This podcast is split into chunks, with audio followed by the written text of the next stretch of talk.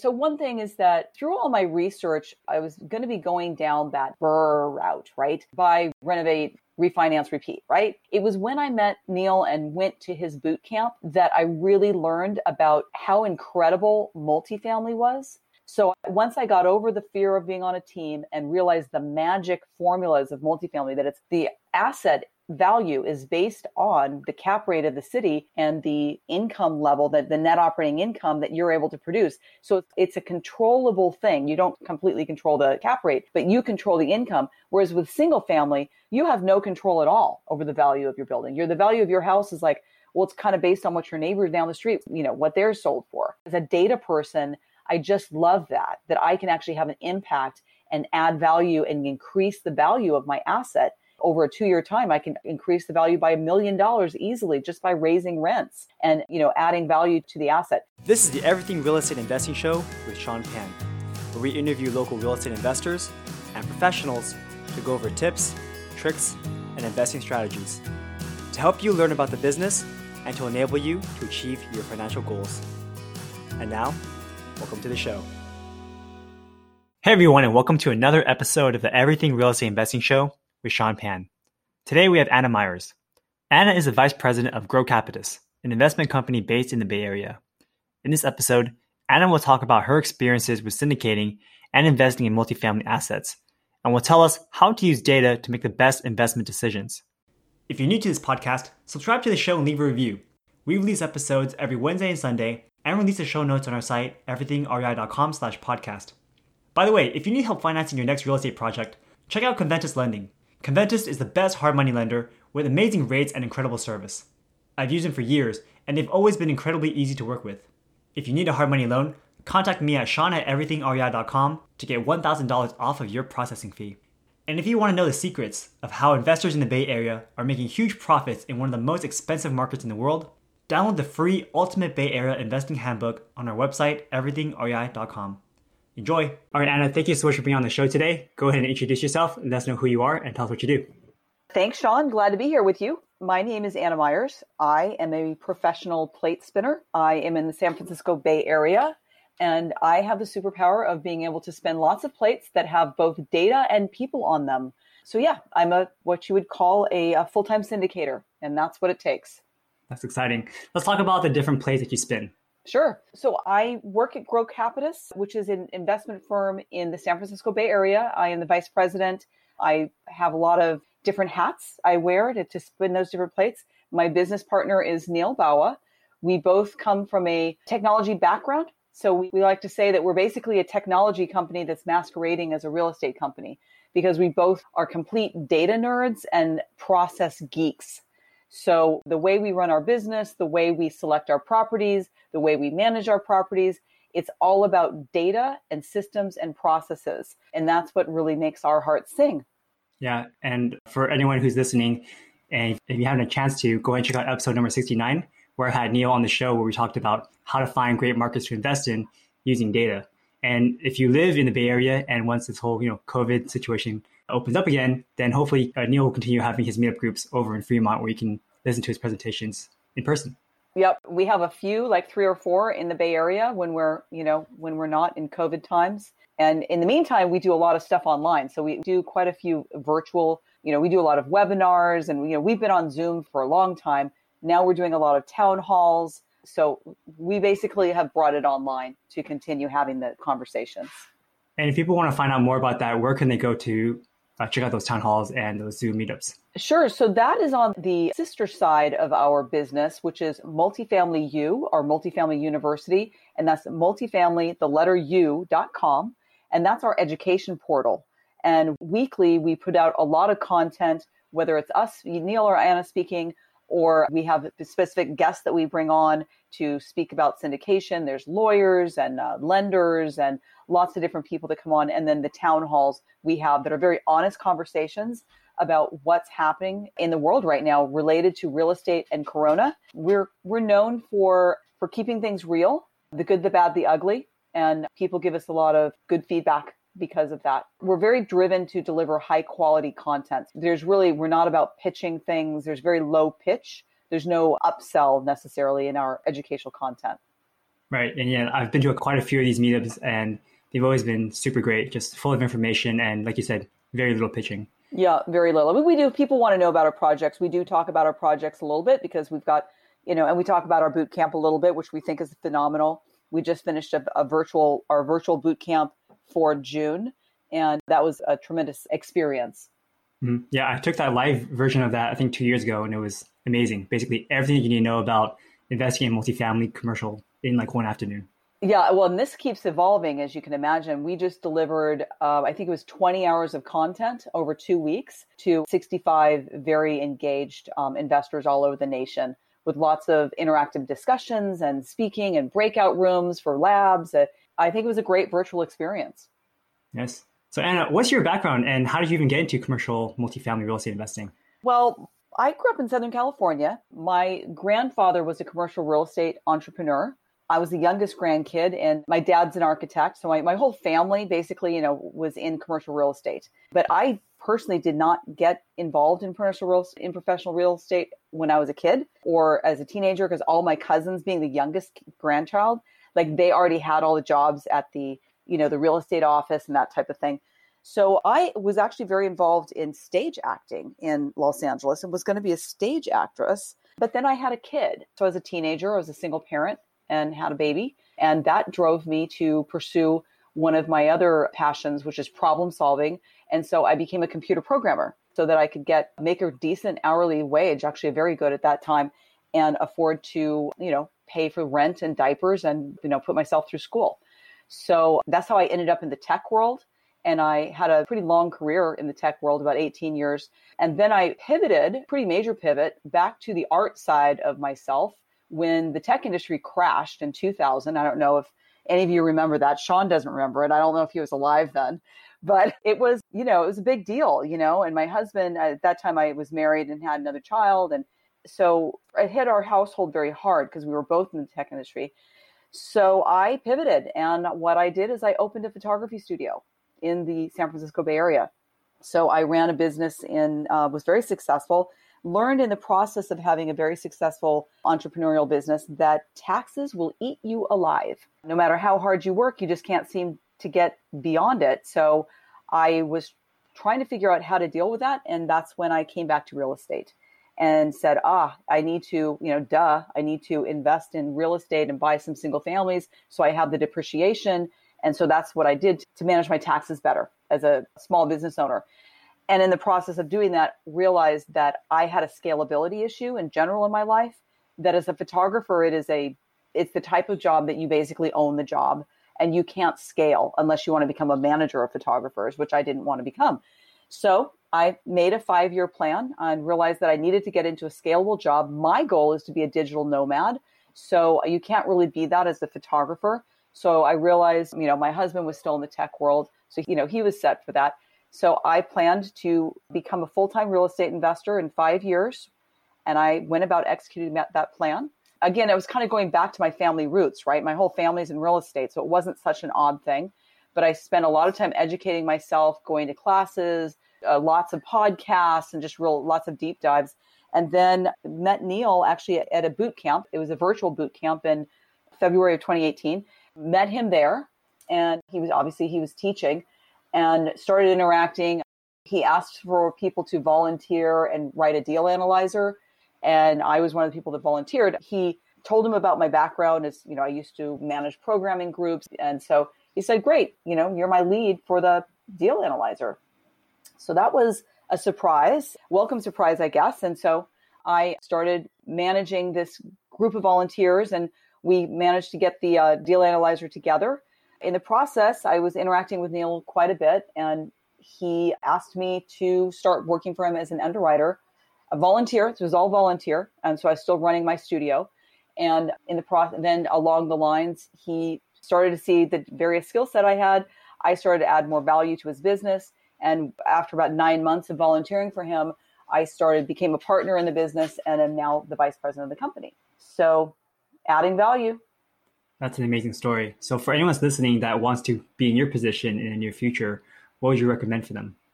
Well, a few things. I mean, one, I was in a position to volunteer and add value to Neal's business because I had set my life up so that I could do that. So I was able to scale back my studio. I had already scaled it back. So I was only working in the studio like three days a week. So I had four days a week that I could dedicate to pursuing real estate. My cost of living was very low. So all my bills were covered. So if I was working like a five, you know, five day a week job and, you know, had, you know, a lot of family responsibilities, et cetera, I wouldn't have been able to take up that responsibility. So I had created the space in my life and was working so hard. And I think that's when it all just kind of came together. But it didn't happen without me creating space, if that makes sense. Yeah, makes sense. So when you want to do something, that's, I would say that you have to put your platform together so that you can be successful. And it's a financial platform, it's a time platform, it's a mental platform. It's all of the things that, that together, then when you commit yourself to it, you allow yourself, you enable yourself to be successful. Mm-hmm. And how long was it since you decided that you want to get into commercial real estate and you started doing those like reading books and listening to podcasts? And I was four years. I set a five year plan and I closed my studio in four years. So I exited a year early. Oh, very nice. And understand, I mean, I set a five year plan because I'm a an ageable person with a lot of financial responsibilities, you know, children, grandchildren, husband, house, you know, so I couldn't just spin on a dime you know some people might have less responsibilities and they can do a two year you know type thing. Yeah. Yeah so it took me four years. That's cool that you had the foresight and i think a lot of people who get into this business are very kind of short-sighted and they think that all this can happen within one year. I think it's cool that you gave yourself those five years to succeed in the business and really learn before you go all in yeah, and wind down my other business too. I mean, I love photography. I had a fabulous business. But as an adult who has children and responsibilities, you have to be responsible in how you execute in life. You know, just because you want something doesn't mean you can get it overnight. And I think it's that much more satisfying when you do get it. And so now, as a full time real estate investor, I can be a digital nomad. And my husband and I are actually hitting the road in August. Oh, congratulations. Where are you guys going? Well, because of Corona, we're going to hunker down at my sister's for a few months because, you know, it's not very fun to be living in different cities when everybody's sheltering in place, right? But conceptually, we'll still be on the road and then we'll start making our way across the United States and living in whatever city we want to live in. It's interesting. I actually had a guest on my show earlier this morning and we were talking about the places where Airbnb is doing the best. And it's not those fancy cities. It's probably somewhere within drivable distance from major metros because they just need to get out of their house. Yeah, yeah. Well, I have an Airbnb in Charleston, South Carolina, and it's been a very popular. Of course, I lost all my business when Corona first hit, forty thousand dollars of reservations canceled. But now that South Carolina opened back up, and Charleston's a very popular city, so I'm completely booked to the gills now. So people definitely are wanting to get out. Awesome. And yeah, if you're interested in digital nomad stuff, go check out my girlfriend's website, digitalnomadquest.com. Nice. She left for two years. She went to like Thailand and like Asia and Europe and just worked remotely for two years. That's cool. Well, we're starting out inside the US and then eventually we'll hit outside of the US. Nice. So once you started working with Neal, what were some of the things that he had you doing? Uh, well, I, when I first started, I was underwriting multifamilies. We had a subscription to CoStar, so I was doing a lot of CoStar. I love CoStar, by the way. We don't currently have a subscription, but it is a fabulous mountain of gold of data. And that's how I looked at it. So I was mining CoStar for data in lots of different ways, not just looking for deals, but I love looking at markets. And with CoStar research, you can do so, find out so much. So yeah, a lot of, of data analysis of markets and then analyzing small multis and medium sized multifamilies. That's what I was doing at first. So you know how most people who want to get into business, they start out by listening to podcasts and reading books. I'm sure there's a difference between everything you learn on those platforms versus doing it in person. What are some of the differences that you found from doing it yourself? You mean between the differences between just learning from a podcast and actually doing the work with a mentor? Yeah, I mean, because I'm sure there's some things that you don't even know about, and then you do it, you're like, oh, I know about this. So, one thing is that through all my research, I have to, I was going to be going down that, that BRRRR route, right? The BRR, the buy, rehab, buy, renovate, refinance, repeat, right? The BRRRR, right? Yeah. And, you know, my husband would get 10 houses, I would get 10 houses, and then we'd, you know, that whole like thing, right? So I was going down that route. It was when I met Neal and went to his boot camp that I really learned about how incredible multifamily was and got over my fear of being of being a team member on a group that's buying property. I, you know, my husband and I just wanted to do it on our own, and there's this fear of being on a team because multifamily is a team sport, right? So once I got over the fear of being on a team and realized the magic formulas of multifamily, that it's the asset value is based on the cap rate of the city and the income level that the net operating income that you're able to produce. So it's a controllable thing. You don't completely control the you don't control the cap rate but you control the income. Whereas with single family you have no control at all over the value of your building. Your the value of your house is like well it's kind of based on what your neighbors down the street was you know what they're sold for. And once i as a data person i just love that that i can actually have an impact and add value and increase the value of my asset over a two year time, I can increase the value by a million dollars easily just by raising rents and, uh, you know, adding value to the asset. So that was one of the big things. And then I really dove in deep with Neal. A lot of the podcasts I was listening to at that time were really focused, you know, prior to going to Neal's bootcamp, were really focused on that BRRRR strategy and that, you know, not as much on the commercial. I think there's a ton of content out there now about you know multifamily and syndications. So that's been different. And then the other thing that gave me such an incredible amount of education was CoStar and the ability to interact with that type that quality of data. That was a huge learning experience. And then i would also say having a mentor is a big game changer. It accelerated me tremendously. I personally couldn't ask for a better mentor than neal bawa. I mean he's a phenomenal human being as well as just a brilliant individual. So I feel very fortunate that somehow he connected with me and our worlds kind of collided and now we're on this path together. And I have wasted no time about it. I realized the opportunity I had and I just jumped all in. So I would say a mentor is a definitely a great thing if you can get one. But in order to get one, you have to figure out how to add value. Again, I literally volunteered for nine months and I probably was, I was easily putting in 40 hours a week, if not more, for those nine months. And before I ever became eligible or even because I was gaining so much knowledge. But that's how I got to be in the position where he asked me to partner with him. Yeah, that makes sense. I mean, Neal is an amazing individual and he knows his stuff. So it's great that you're able to provide value and then receive some mentorship as well. Yeah. And even if that hadn't happened, that those nine months were so golden, right? Like that was my pay. It was just so much to learn. Exactly. And let's imagine you tried doing this on your own. What are some of the pitfalls that you think you would have fallen into if not for neal's guidance? Oh well you know first of all i wouldn't have had let's assume if i hadn't have taken his class i hadn't run into him i would not know where to invest which is one of the biggest things to understand. Like let's assume that somehow i found out about multifamily and i realized commercial real estate was you know Shazam, it's where I want to be. I still wouldn't know where to invest. And that's been a big thing for me. I live in California, born and bred in California. I do not invest in California, never have, because, you know, multiple reasons. It's just not a business friendly state for landlords. So my whole investing career, I've always been looking for what, where should I invest and how do I know what the best city is? I've had so many spreadsheets that are dedicated to that, you know, subscribe to various things to try and figure it out. So Neal's methodologies related to how to pick cities and how to pick micro neighborhoods then within those cities really was it was a super game changer for me.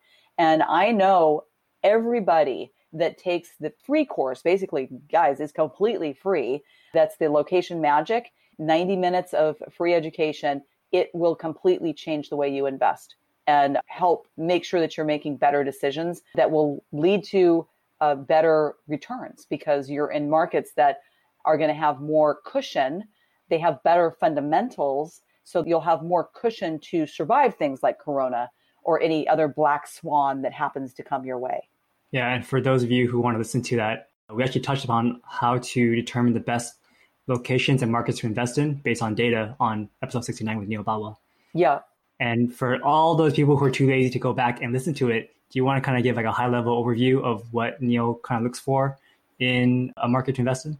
Sure, and I will tell you that we actually we do exactly what he talks about. He doesn't just talk about it and then we don't follow it. We follow it for all of our stuff. So I am the person that looks at the deals. So when somebody brings us a deal to grocapitus they might say like i've got this great deal it's you know 10% cash on cash and i said i don't want to hear anything about the returns just send me the address i don't want to see your model just send me the address and from that address that's what i'm going to look at the address and i'm going to look up the basic things that we're looking for first i'm going to look at the market and we're looking for very specific uh, Goldilocks zones. I'm not going to go into the details here because Neal's already gone into it, and you all need to go back and listen to it. He used the Goldilocks zone for jobs. So we're looking for metros that have growth in jobs.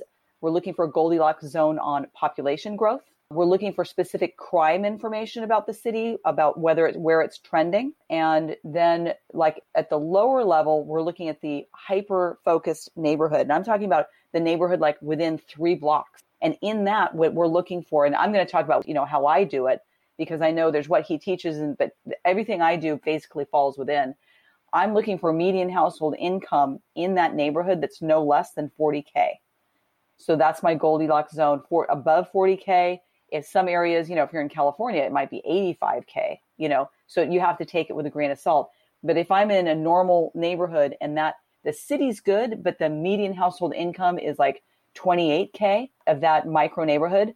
I have no interest in that asset unless I look at that neighborhood and I go, oh, well, it's all retired people or it's all students. That explains why the median household income is, is lower. So there could be a caveat. But the other thing I'm going to look at that corresponds very tightly with the median household income is the unemployment rate. So if the unemployment rate is higher than is more than 2% greater than the city's unemployment rate, which is easy to Google. Like, you know, you can Google like Dallas unemployment rate and find out whatever it is right now. And then you can look, you're going to look at the micro neighborhood and find out what uh, its unemployment rate is. If it's more than 2% higher, that is a bad sign as well. So you combine those two high unemployment, low median household income, no thank you. That results in high delinquency. People cannot afford to pay you your rent so then you're going to have that big gorilla on your back, which is bad debt. People living in your apartment can't afford to pay you, finally get evicted, never able to pay you the back rent they owe you, the thousands and thousands of dollars. So that's the bad debt that's collecting. And then you have to write off. And, and that is pure profit that's being written off. So you have to be really careful about how you select your market and your neighborhoods. Very, very critical. Makes sense. And where are you going to get all this data? So, so Neal teaches the class, the online course using free sources. So you don't have to pay for the course nor the data, no upsell, nothing. I tell you, it's just free. He uses citydata.com and then several websites. They're all free as well. What I use is because we have some paid services and they provide more information in those and they're quicker. I use local market monitor to look at markets and I use neighborhood scout to analyze my micro neighborhoods. So those are the two sources we use. And how much are these tools for? Are they subscription based or are they like? They are subscription based. I don't know the cost of local market monitor. I have to tell you that. Neighborhood Scout has subscription packages that I think like mm, there's like $49 for 10 addresses a month, or you can do like $90 for like 100 addresses a month, something like that. So it depends on how much you're underwriting and how many deals you're looking at. So I know the 10 wasn't enough for us. I was always exceeding it. I wish they had one that was like a 50 or something like that. But the micro neighborhood is so critical. And so we turn away deals all day long, but people are like, Are you kidding me? Like the returns are incredible on this deal. And said, Not interested. It does not meet our demographics. And we're super happy about that. That the deals that with the projects that we are in, we've you know had 13 projects since what was it, September of 2018 when we started acquiring assets as Grocapitus. We've closed on 13 projects, almost 2,000 units since that time. And here we are in Corona. It's June, middle of June. And, you know, our assets are doing really well, you know, because we picked in good neighborhoods. There's a Forbes article that came out a couple, maybe a couple weeks ago that was projecting the 10 best markets for post corona times that are going to recover the quickest and the 10 worst markets that are going to take, you know, experience the most pain. Well, five of the top 10 markets are markets we're in, and we're not in any of the lower 10. And that's not by accident. That's because those markets had the fundamentals going into it. They were moving in the right directions already. They were tech focused. They were, you know, all the things. So we look at, you know, where are the jobs going? What types of jobs are going there? These are the markets we're going into. It's not just about having jobs. You don't you want a diversity of jobs. You don't want a, a place that is only, you know, government or is only one hospitality. Las Vegas got crushed by corona, you know? So places that have a large diversity, that's going to end up being better for your renters so that they are going to have the types of jobs that will sustain them. If they might lose one job but then they can get another job because there's so many types of jobs within that metro. Do you have any predictions of what markets are going to have a hard time recovering in the near future? Las vegas. And it's mostly because they only like their primary source of income is through the entertainment industry? Correct. There's so much about the service industry that you know the gambling casinos and hospitality that's been really hard hit by Corona that I think it's going to be hard for them to recover. There's places like Orlando that have Disney World, but they were more diversified than Las Vegas. And then I think Orlando is maybe Las Vegas should take a tip from Orlando because they're doing what the NBA, like they're bringing in the, the professional ball players to finish their season using the facilities of Disney World. So I don't know if there's something Las Vegas can do to try to bring back some business. But yeah, I think those markets are going to be very hard hit.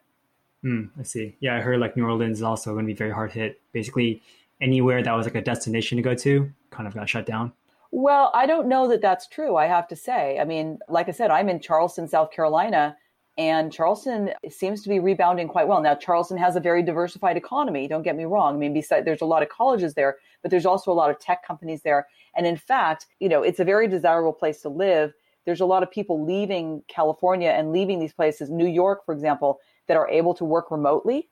And they are migrating to places like Charleston because the lifestyle is so much nicer there than if you couldn't be like, I actually have a, couple guys living in my upstairs unit, like 30 over 30 day stay that are from New York. One's a lawyer, one's a banker. They couldn't tolerate being cooped up in New York anymore. So they're working remotely at my Airbnb in Charleston.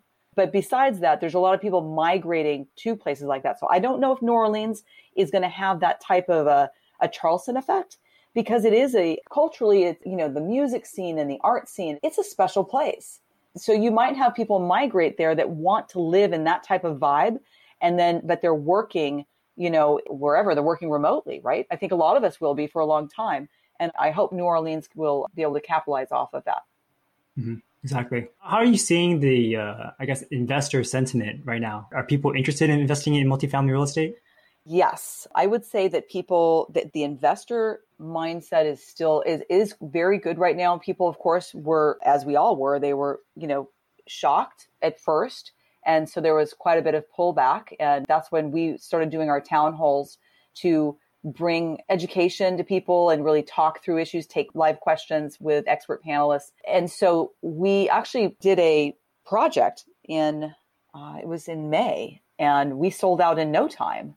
So it was a smaller project. We, you know, specifically took on a smaller thing because we didn't want to take on something big. There was a little bit of resistance that I was sensing in the market at the beginning with investors, but I would say right now, and again, we're in mid June, a lot of people are seeing that multifamily is a, an extremely strong asset. People have to have a place to live. You look at the stock market, some people lost a lot, some people gained a lot, depending on whether they were in going down or in going up, right? But I think it's perceived as a very risky place to be right now and a scary place to be where you could lose a lot of money. Nobody's lost money yet in multifamily. Let's knock on wood on that. Let's make sure that doesn't happen. Well, people are paying their rent, you know, so we're going to see what happens, assuming, let's say, if unemployment stops after July, the, the extra unemployment, and there's no additional resources provided by the government if they're needed. We don't know, you know, it changes every day, right? We will see how that impacts rents and if people are able to pay. But I can't imagine if if people are unable to pay their rent, then that's not a good thing for the United States. So they would have to support it. Now, if you're unable to pay your rent and you're getting help from the government, that's one thing. But if you lose money in the stock market, the government's not going to help you. Like, so that asset is not protected or, you know, I guess it is protected in some regards because they are coming in and bailing out a lot of these people with big buckets of money. So maybe it is protected. But my point is that you have to shelter in place somewhere. And it's very different from the 2008 2009 recession. We had a lot of people that moved home, and I'm not saying that's not happening in this recession, but in the apartment industry, we're seeing occupancy go up and lots of people moving in. And we've been wondering, like, why are all these, like, you know, our apartments are like 98% full. There's so many people. You have people that aren't moving, for one thing, but then you have all these people looking to move in. And, you know, one thing I've been speculating about, I don't have hard evidence of it, but I do have a, you know, a lot of millennial age children that have a lot of friends in this era. And in 2008, 2009, if you lost your job or whatever, you could just go to your parents' basement, right? Like you could move in with your parents. Well, if you're going to do that now, you have to consider am I exposing my parents? Are they high risk? And I'm am I potentially exposing my parents to, you know, corona like unnecessary risk? Because if your plan is that you're going to get a job like, well, I'm going to just become a waiter or, or whatever, you know, whatever a person's going to do, they have to think about that. Like, well, my, you know, my dad's got asthma or my mom's got diabetes and so I'm going to have to just find somebody to, to roommate with because I can't expose my family to that. So I think it's a very different mindset than 2008, 2009. And maybe that's contributing to the occupancy staying so high at our apartment buildings. I mean, that makes a lot of sense. Like uh, my girlfriend actually just moved in with me last week. There you go. I mean, one of the main reasons is because she lives with her parents and they are older and. There you go, Sean. You know, yeah, you don't don't want to risk, right? you are my first point of data as evidence, right? Exactly. It's a mindset. And then when you look at that mindset and you look, apply it to multifamily and people needing a place to live, it really supports that. So more people than one might be moving into an apartment so that they can have lower rent that they have to pay themselves individually, but it, it does help the industry. So I believe that investors understand the intrinsic value of multifamily. And uh, we have quite a bit of strong interest these days. That's great. Uh, have you had issues with financing during this time? Well, we are not the projects that we are looking at and that we are in, we have not had financing issues with. So, the type of financing that we are doing now, we've got some new construction projects going on that are getting to the point where we need construction loans.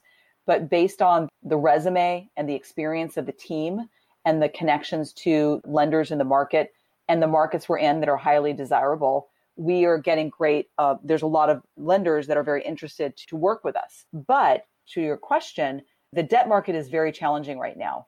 So, you know, Fannie and Freddie have these, you know, these draconian that they're putting on that you've got to have the reserves and all this extra money that they've got to put down, which makes the deals kind of unworkable right now. So, we're not really looking at value adds so much. We're looking at new construction because new construction with the right team, especially like smaller projects, you can turn that around and you know the project can be out in like 18 months to be getting cash flow 12 to 18 months. And by that time there should be a vaccine right? Let's hope so. Yeah let's hope so right? And in the meantime it's not like people that are in value add assets most people are not distributing doing distributions of funds. Most syndicators are holding on to funds just to see if the other shoe is going to drop in july august september. So it's not like people that are investing in cash flow value adds are raking in money now. No one's making money right now it's all being held off. So it's a great time to consider if you've got experience in new construction to invest in new construction, to actually do new construction. Because for some people, that's the issue. They say, well, I'm not going to make any cash for 12 months. Well, you're not going to make any cash for 12 months in value add either, you know, because we're going to be holding on to capital preservation is what we're focused on right now and making sure that we can get through this, which, like I said, knock on wood, is looking good. So in the construction industry, smaller projects seem to be getting better leverage. So if you if you're trying to get huge projects going right now, that will be challenging. But smaller projects, lenders seem to have a better appetite for. And I will say the the most appetite that I've seen is for something that's like a residential. So say we have this project in Houston that we're building this eight quadplexes. So it's 32 units, right? But they're individually parceled to be sold as quadplexes. So to the lender, that's very low risk compared to a 32 unit, right? If it was if we were building a 32 unit and we defaulted, then they have to sell a 32 unit, which still isn't very big. It's still not a very big risk.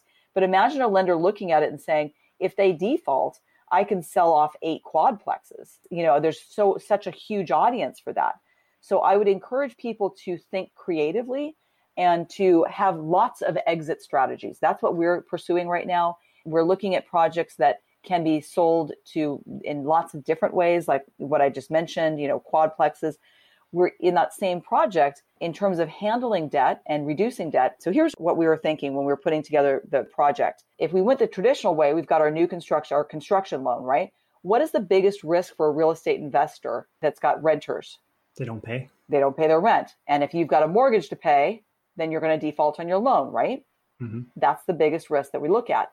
So, what we did on this University Oaks in Houston project that has the eight quadplexes is we said, of the eight quadplexes, we're going to sell three of the quadplexes right when we first build them, pay off the construction loan, and own the other five quadplexes debt free.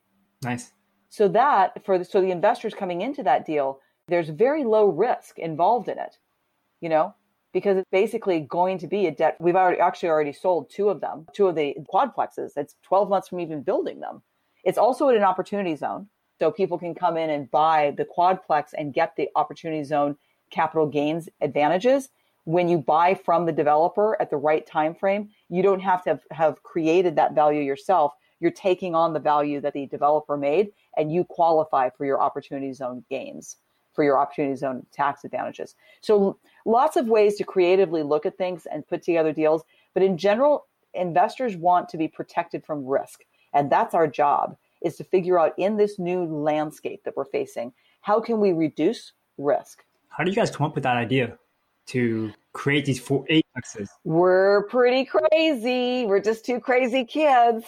No, uh, you know, it's creative. It's just creative thinking and working with really good partners. And again, you know, we look at a lot of deals and we turn away a lot of deals because we're all about mitigating risk. So just as you can imagine, we've talked about what we do on the demography side.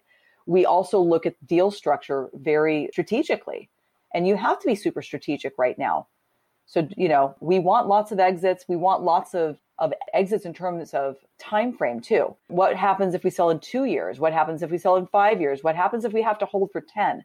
You have to look at different scenarios right now that you didn't have to look at, you know, 18 months ago, a year ago. You could just say, hey, five years and I'm out because it's going to work or it's, it's most likely going to work. Now you have to say, well, we don't know what's going to happen with the vaccine. We don't know how quickly the market's going to rebound.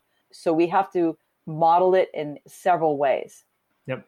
Having multiple exit strategies is always important as a real estate investor, whether you're flipping homes, doing buy and hold, or you're doing multifamily commercial real estate. That's right. Yeah. And can we talk about your role at Grocapitus? You focus mostly on asset management. Well, that's one of the things I do. So I am the asset manager for the company. I also run the equity raises. I'm also the lead the acquisitions of the company and basically the operations as well. So I am the asset manager for the company, and uh, we have 13 projects going on right now. So in that role, I am responsible, along with the partners on each of those projects.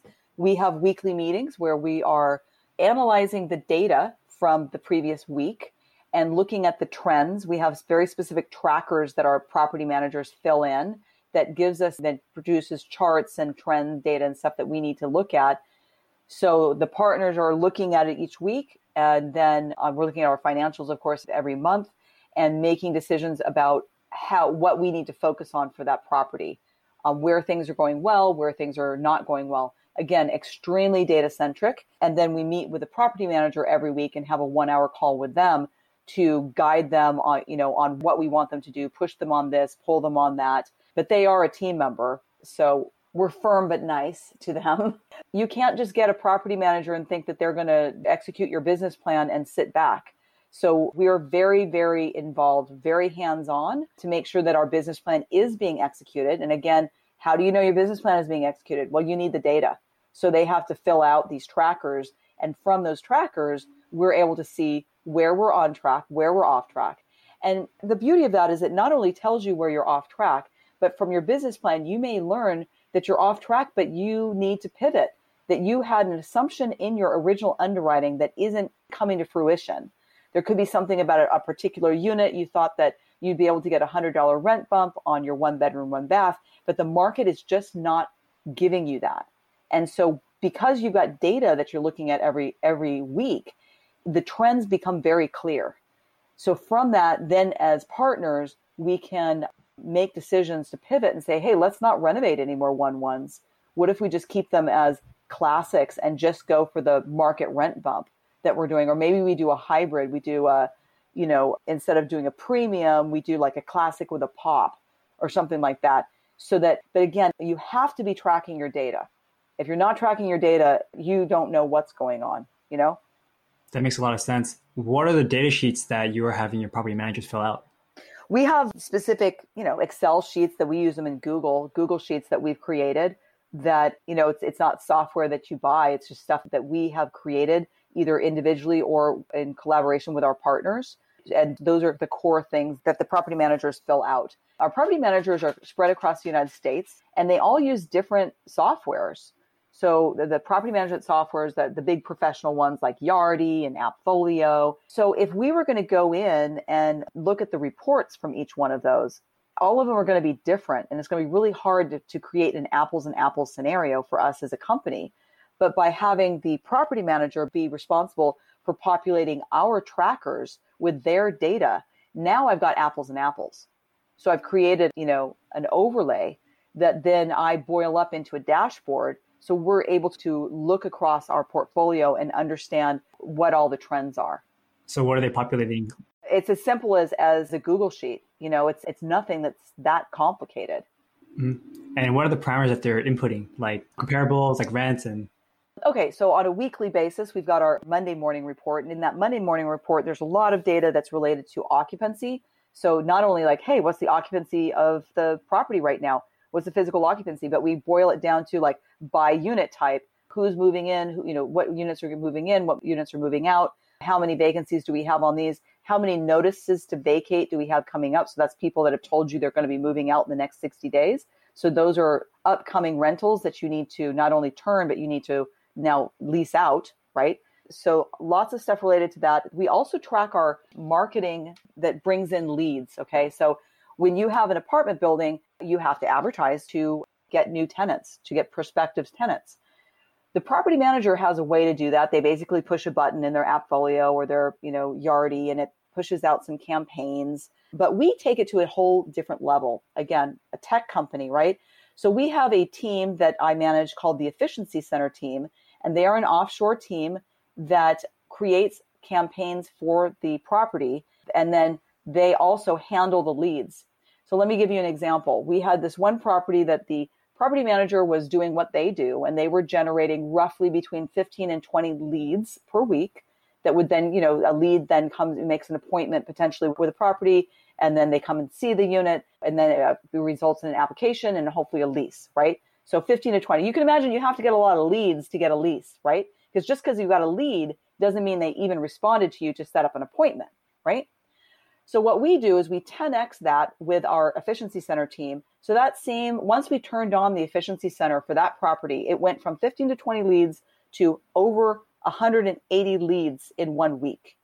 And that was a consistent theme. Okay? There was so many leads coming in that the property manager couldn't handle it, and so we had to take the leads and do answer, you know, basically do all the follow up, the texting, the phone calls. We're now using Facebook Marketplace, we're using Facebook ads. So lots of different ways that we're interacting with tenants and bringing leads to our um, property. So what happens is we're stuffing the top of that funnel. So then a lot more are going to end up being shows. We actually book the appointment for them to come and show up at the apartment building too. So our efficiency center works very closely with the property manager and they actually enter the appointment directly into Appfolio or Yardi or whatever. And then it's just the leasing agent just has to do their job to meet that potential tenant, take them to the unit, show the unit and sell it. We can't sell it. That's their job. They got to, you know, they got to do something there. So by having this service and it's a very low cost service because it's, you know, it's the hourly wage for these people is much lower and then it's the cost of their software and their phones, which tend to be very low. So it's an internal team. We don't outsource it or sell it to anybody else, but it adds extra value for our investors. And what happens then is we're driving up the value of our building. And how does that happen? Because we're driving up the occupancy. So a building that might have been writing around 92% occupancy without this turned on is now at 96, 97, 98% occupancy. And what happens when you're able to not in corona these are different times right now but let you know once you have 98 99% occupancy what are you able to do? You're able to push your rents. You're able to increase rents. If you've got 98 99% occupancy what do we in our industry we say your rents are too low. Push your rents you know? So we're able to do that. That affects the, the bottom line the net operating income of the property. And remember what i said earlier the way you add value to your building is you increase your not net operating income. Your net operating income is your income minus your expenses, right? That's your NOI. That NOI divided by the cap rate determines the value of your building. So by adding all of these leases to this building and adding all this occupancy, we're increasing the bottom line and increasing the value of the building. And we're doing it at a very low cost. The property pays for it, the service. There's no additional money we charge on top of it. That's just part of us being, you know, asset managers and good partners. And again, using our tech savvy because we have some technical know-how in our company and we love to use it. That's amazing. I love hearing how everything that you guys have is pretty streamlined and you have all these systems in place so that things get done and not just put on the back burner.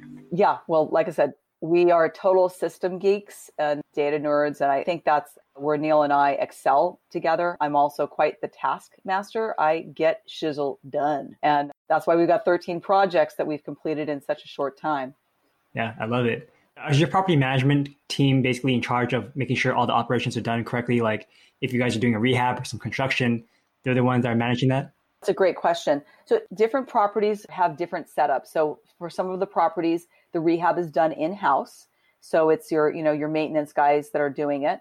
And then for other properties, we might be trying to do a whole bunch, you know, a lot of them at one time, and it's too many for the internal rehab team to handle. So we have an outside contractor. So that goes back to your underwriting plan. How many units did your underwriting plan say you needed to turn a month in order to get the rent bumps in order to execute your business plan?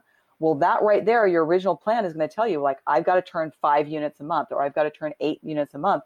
And then you go and you see, well, can my team handle that? You know, eight units a month is a lot unless you've got a really big property. That, that's a lot for your internal team to turn.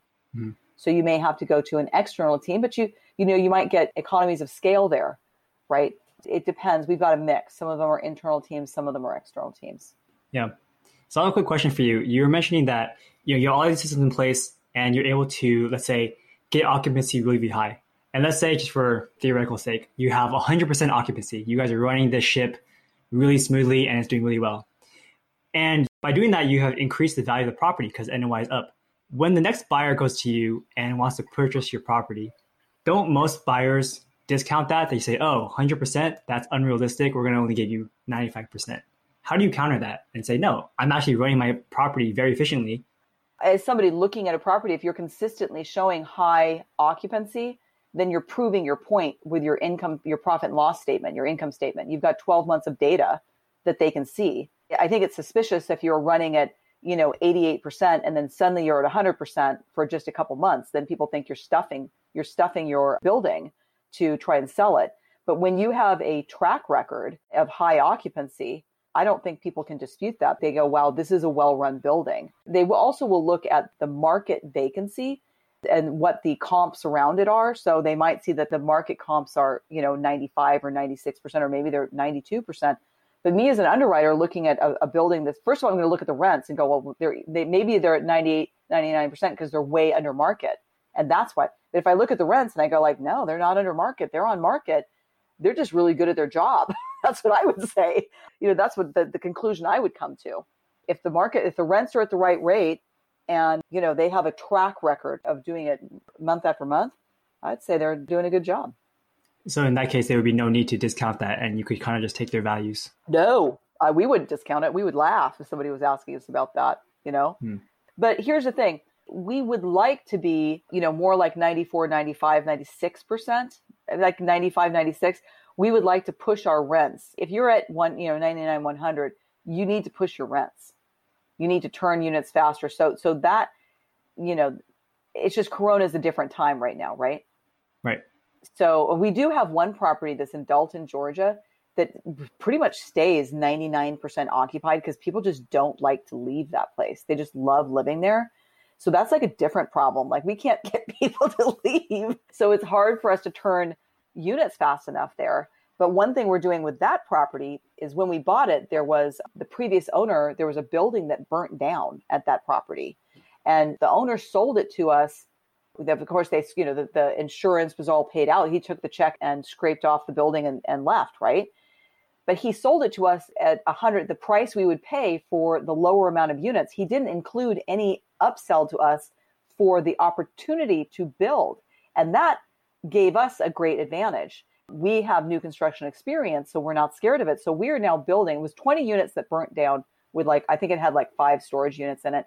We're rebuilding 29 units with 20 self storage. So we're adding tremendous value to that property. So we saw that people don't like to leave that property, right? So that's kind of a problem. So we're like, we let it prove its point first. And now we're like, this market, they love this place. So yeah, we're going to bite the bullet and build these 29 units. So we're in the middle of doing that right now. Amazing. Well, Anna, thank you so much for sharing all this information with us today. Do you have any last tips for our listeners before we end our show?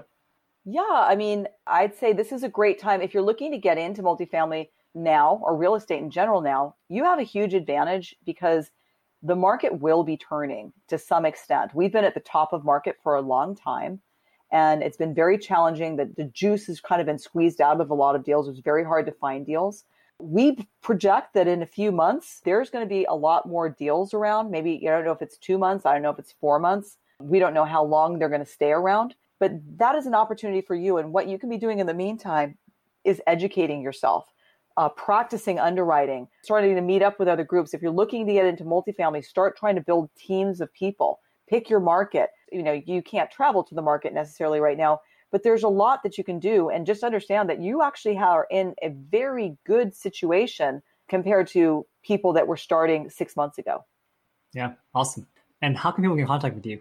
You can find me. I, I do a lot of hosting and co-hosting of webinars at multifamilyu.com so you can come join us and ask lots of great questions. Or you can find me at grocapitus.com so anna at grocapitus.com that's G R O C A P I T U S dot com. I'm also on Facebook as well as LinkedIn. Although I have to tell you, if you're interacting with me on Facebook, it might be one of our virtual assistants that you're actually interacting with because we've got quite the virtual army to keep the plates spinning. Awesome. Well, Anna, thank you so much for your time. It was a pleasure having you on the show. Here are some of the key takeaways from this episode. The BRRRR strategy works, but it can be a very slow process. One of the main downsides is that you don't have control over the final value of the property. But with multifamily, you're able to increase the value of the property by increasing the net operating income that it produces. Anna loves using data to make investment decisions. So if you're wondering where and what to invest in, learn how to analyze data yourself or check out the Grocapitus webinars where Neal and Anna go over the different market trends. I hope you enjoyed this episode. You can find the show notes and other episodes on our site, everythingrei.com slash podcast. If you live in the Bay Area, Join our meetup group, where we meet up twice a month in San Jose at meetup.com slash everythingrei. And if you thought this was a great episode, let me know what your key takeaway was and share it with a friend who's interested in real estate investing. Thanks and have a great day. This was another episode of the Everything Real Estate Investing Show with Sean Pan. If you enjoyed the show, leave us a five star rating. It will only take a second and it'll help a lot. You can contact me at sean at everythingrei.com. That's S E A N at everythingrei.com. Thanks and have a great day.